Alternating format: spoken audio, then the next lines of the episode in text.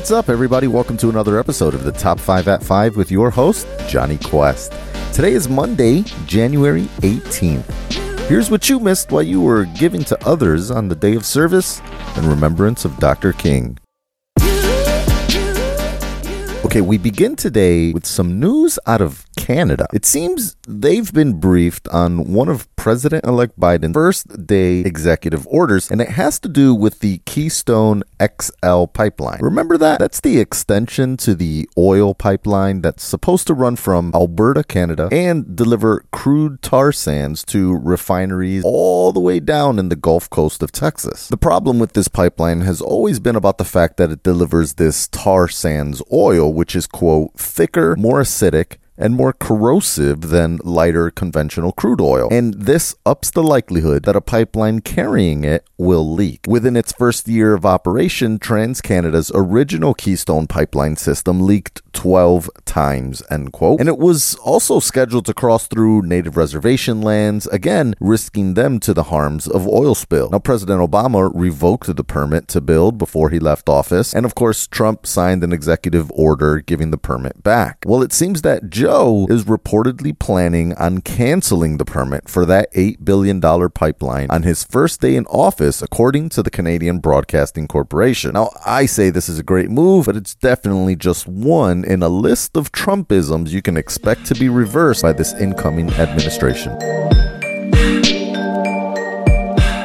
Speaking of the buffoon still in the Oval Office, his last full day at work is tomorrow, and reports are piling in that he's expected to issue around 100 pardons and commutations tomorrow. Now, that may sound like a lot, but remember, Barack Obama holds the record 330 pardons and commutations on his last day in 2017, and 209 just two days before that. Now, mostly low level drug offenders, not his Even so, this Trump list of pardons seems like it might be quite sus. Instead of using the Justice Department's pardon attorney system for assessing the hundreds of thousands of requests for pardon, people have just been going directly to the White House and Jared Kushner to get their stories heard. And they use these middlemen as go betweens that they pay hundreds of thousands of dollars to, effectively buying a pardon. Quote The final batch of clemency actions is expected to include a mix of criminal justice reform minded pardons and more controversial ones secured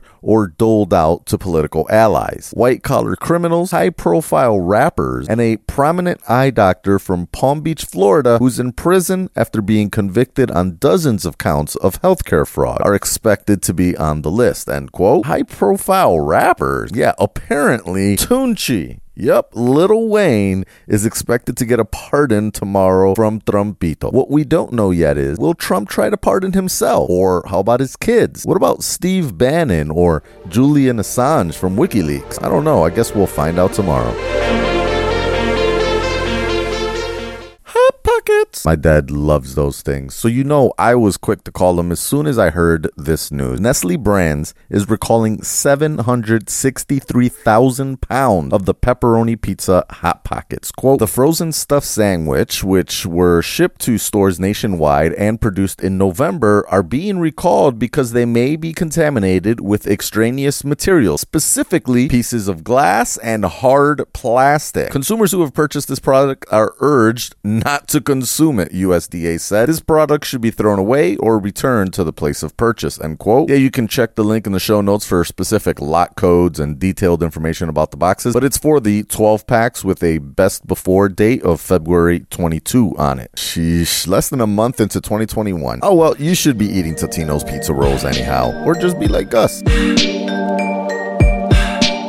This is a strange story. Remember that Tom Hanks movie, The Terminal, where there was like an Eastern European guy who lived in the airport for months because his home country was going through some kind of revolution? Seemed pretty outlandish, but turns out you could make it at least a couple months undetected if the airport's large enough, I'm guessing. That's exactly what happened with 36 year old Aditya Singh. Seems he flew to Chicago from LAX on the 10th of October. When he was supposed to return, he got cold feet and was, quote, scared to go home due to COVID. LA County actually just crossed 1 million COVID cases, the first county to cross a million cases. So you already know, I kind of feel him. But he decided to just stay in the secured area of the airport for three months, getting food from other passengers, even stealing an airport ID badge. And that's actually how they caught him since the badge was reported stolen. And so he's since been arrested, and the judge said to the court, quote, You're telling me that an unauthorized, non-employee individual was allegedly living within a secure part of the O'Hare Airport terminal from the 10th of October to the 16th of January and was not detected? I want to understand you correctly. Being in a secured part of the airport under a fake ID badge, allegedly, based upon the need for airports to be absolutely secure so that people feel safe to travel, I do find those alleged actions do make him a danger to the community. End quote. Crazy. I mean, I guess it's possible, especially in one of those 24 hour airports, but like, I don't know, where was he sleeping or even showering? Homie must have stank. Maybe that's how you got caught.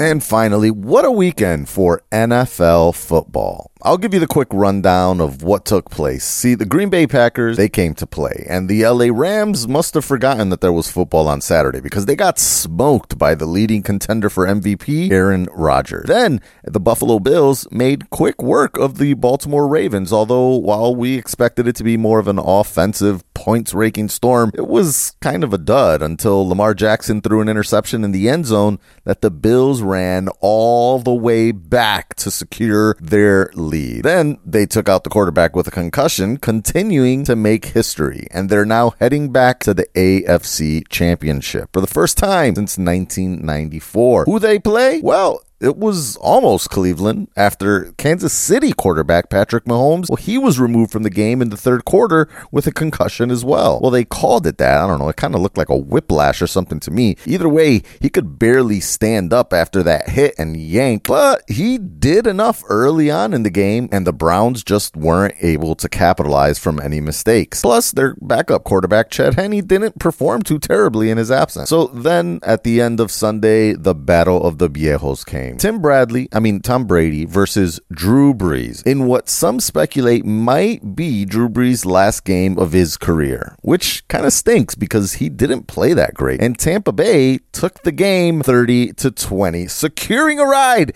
to their first NFC championship game since 2002 when yeah, they won the Super Bowl. Remember, the Super Bowl this year is in Tampa Bay. If they pull out a win versus Aaron Rodgers and the Green Bay Packers next week, It'll be the first time a team plays in their home stadium for the big game. But let's let's not get ahead of ourselves. I'm I'm just super hyped. Championship Sunday this weekend is going to be a blast. Games start at 3:05 on Fox. It doesn't get much better than this for football fans.